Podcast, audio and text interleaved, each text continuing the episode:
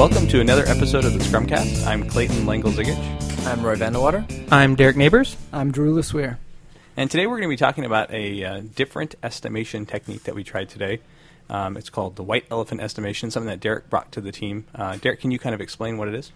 Sure. Anybody who's done a white elephant gift exchange, um, the way it works is a everybody draws numbers, and it's when it's your turn, you can do one of two things. You can either pick a gift, open it up, be really happy or really sad about it, and when it's the next person's turn, they can choose to either steal your gift or draw another gift out of the bucket, open it up, and be really happy or sad about it.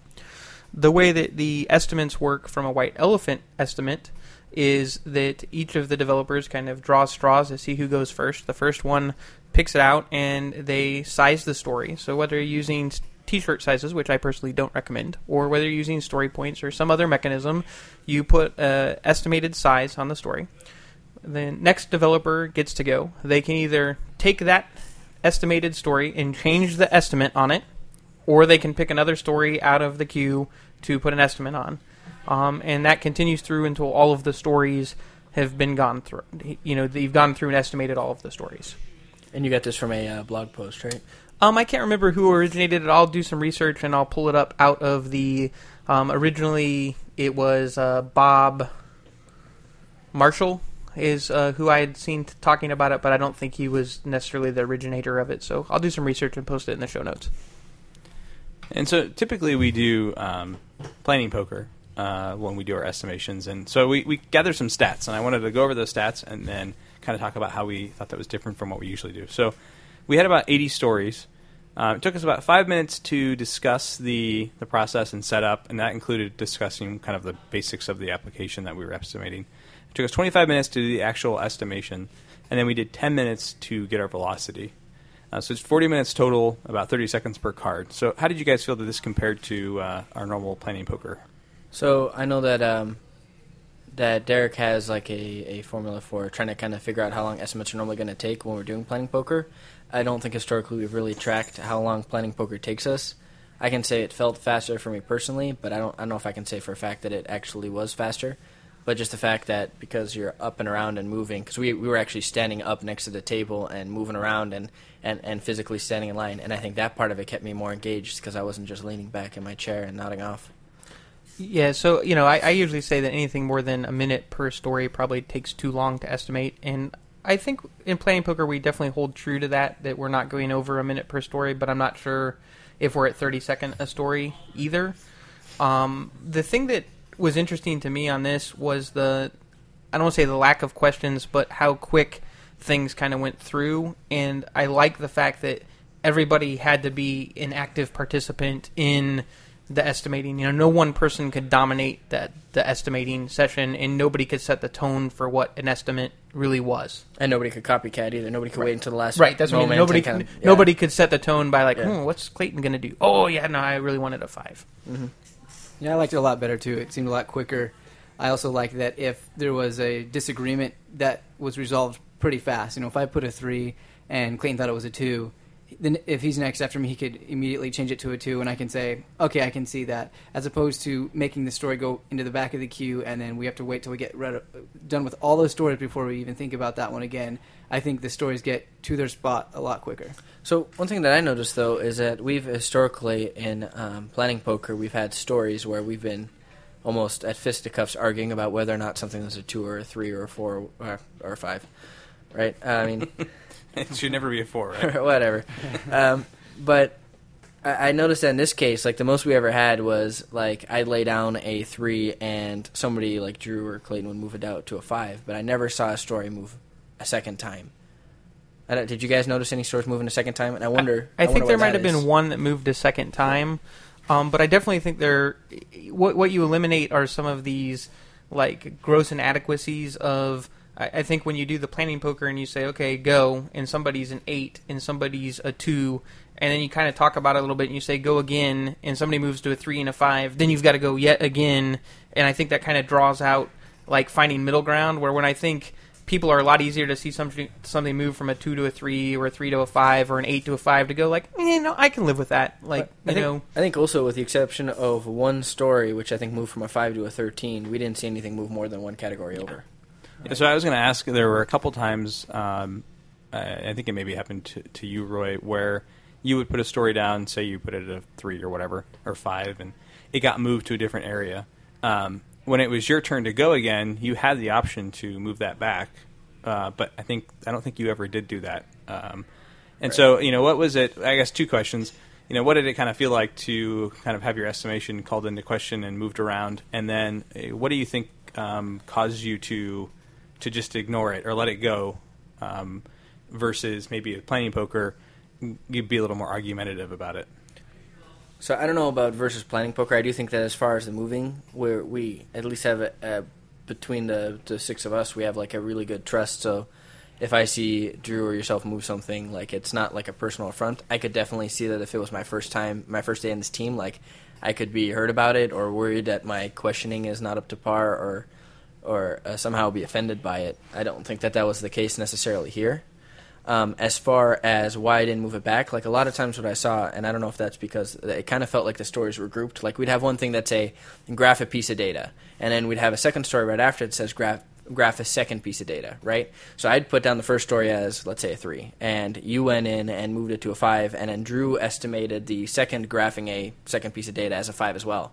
Now, from my perspective, it was like, all right, well, graphing a graphing a piece of data, that's a five on our scale now right? So if I grab another story with graphing a piece of data relative to the complexity of everything else on there, like that's kind of like my new base point for that for that story. so that's one of the things I really liked about this exercise that I didn't really think about going in is I, I think a lot of teams do not do triangulation of stories when they do planning poker. So they go through planning poker and then they never go back and look to, to see. And what you're talking about is basically real time triangulation. Whereas, you know, you go, okay, I think that the charting story is a three, and then Clayton says, eh, I'm going to move it to a five.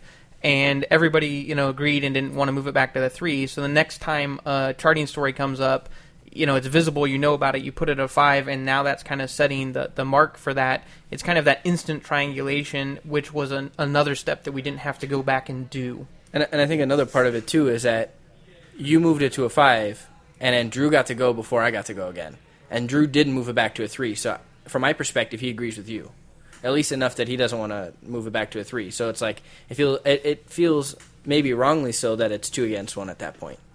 Uh, One so one thing I've noticed that a lot of teams have tried to find ways to overcome is when they do planning poker, especially if they don't see all of the stories up front at first. As they go and they learn more about the stories, they start questioning the estimates they've previously given. Um, and I noticed that even though we had the ability to go back and at any time move any of the stories that we'd already estimated around, I don't think we ever did that. Um, we maybe moved something from the previous turn, but we didn't say, well, here's something that we estimated two minutes ago. Let's go move it. Do you think there was something different about the way that we kind of knew the system and we, we knew what stories were coming? Uh, the fact that we had that flexibility? You know, we never used it, but it seems like something that in planning poker, if you told someone they could go back and change the story after they saw a few more, they probably would do that. And we had that ability, but we never did. Not, not to mention it, I mean, it makes sense that I had the option to move a story that I'd previously estimated, but during planning, uh, I don't think it occurred to me. I don't know if I would have if I had known that that was an option or I thought about that as an option. So I don't, I don't know if I can honestly answer that. I guess we'll have to see after the the next time we try the the planning game again. Uh, so, Derek, this is something that you had mentioned at the beginning. I think one of the things in the blog post talked about when you give your estimation, you kind of give a short verbal reason of why. And we decided to kind of skip that step just because of the, the kind of level where we are uh, with this team. But uh, if you were going to implement this or suggest this with another team, uh, do you think that would be an important step? Um, I, I think that it's a danger, and I think maybe we can talk a little bit about what are some of the dangers of doing this with maybe a newer team or a team that's distrustful. Um, my, my fear in doing it with a team would be that somebody has diarrhea of the mouth. You know, that they, you know, for whatever insecurity reasons or ego reasons, you know, basically spends five minutes trying to explain, justify why they made a story a certain thing. And I think that um, in in this, I think it's getting consensus fairly quick. I think the idea is that they're estimates; they're not realisms. You shouldn't be, you know, doing fixed bid or something off of this. It should be a way to get to a good consensus very quick to make good decisions. I think you made it very clear when we began too that if you were going to justify why you moved something, and you didn't have to justify it unless it was called in the question, you should keep it to about a sentence. And I think that would have prevented it too. But I don't think that, uh, except with like two or three exceptions, we didn't really have to justify any movement. Like it was pretty much obvious. I think usually when something was being moved from a two to a three, the person who initially made it a two was kind of on the fence about it anyway. Yeah, I was surprised about that too. Was how little conversation it took from us. Like when when something was changed, uh, there was no conversation other than a, a few instances where there was, like you said, very brief conversation. And uh, I think that's great. Like you said, Derek, we came to a consensus pretty quick the whole way through, um, which is, I think we came to it a lot faster than we would with the normal planning poker. So, Drew, I noticed a few times. Uh, I think a few people did this, but I noticed you do it uh, once or twice, where you, you picked up a story and you read the story and you kind of hesitated a second and you almost put it in one column and then you put it in another column. What was uh, kind of going through your mind, or why did you have that hesitation? Uh, let's see. I I think part of it is the consensus. Like, um, you know, I'll think about well, is this what? What does the rest of the team think? And I think I don't think about that maybe as much when I do um, planning poker, and so I think that weighed into it Why, why do you care what the rest of the team thinks? because I know that if if I'm on the fence about it, and, I, and let's say I'm, I'm generally a little higher than mo- most people, and I'm and I'm on the fence anyway, then I might I might go to what you know I I might say okay I'm, I'm usually high so, and I'm on the fence anyway, so I'll just put this uh, a two instead of a three, and that that's what went through my head. Yeah. I, I just want to say that he admitted that he was high on offense. Right.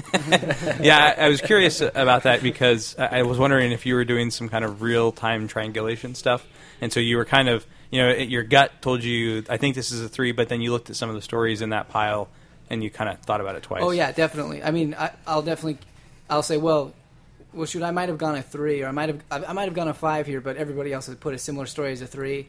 Okay, that makes sense. I'll put this one as a three. I, I do think though, and that'd be my primary concern, especially with a new team that doesn't really trust each other. Like I'd be I'd be worried about people uh, estimating a story and worrying too much about what other people think. Like I think a lot of times, like a uh, a gut feel, definitely based on the other stories, but a gut feel of where it should go, um, is more valuable than putting it where you think the team wants it. Like I, I think we're we have multiple individuals, and we're doing this in like an individual ways that you can you can bring your own inspiration or your own experiences into estimates. And if yours happen to be different from the team, then that should come out, and that should be a confrontation.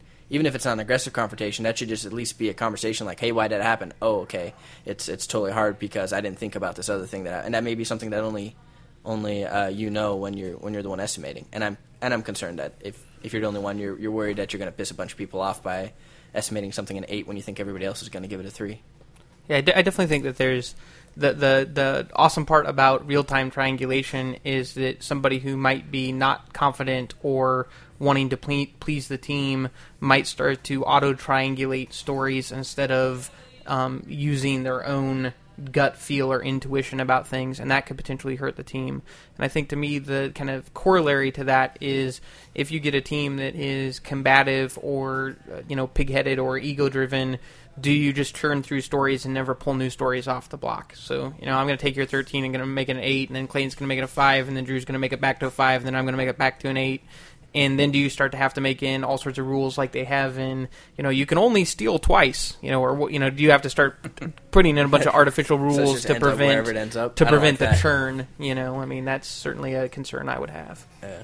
Yeah, I mean, we- I, I think definitely after we um, after we did our the estimation estimation session, uh, we were pretty you know kind of jazzed about this thing, and we thought it was neat and everything.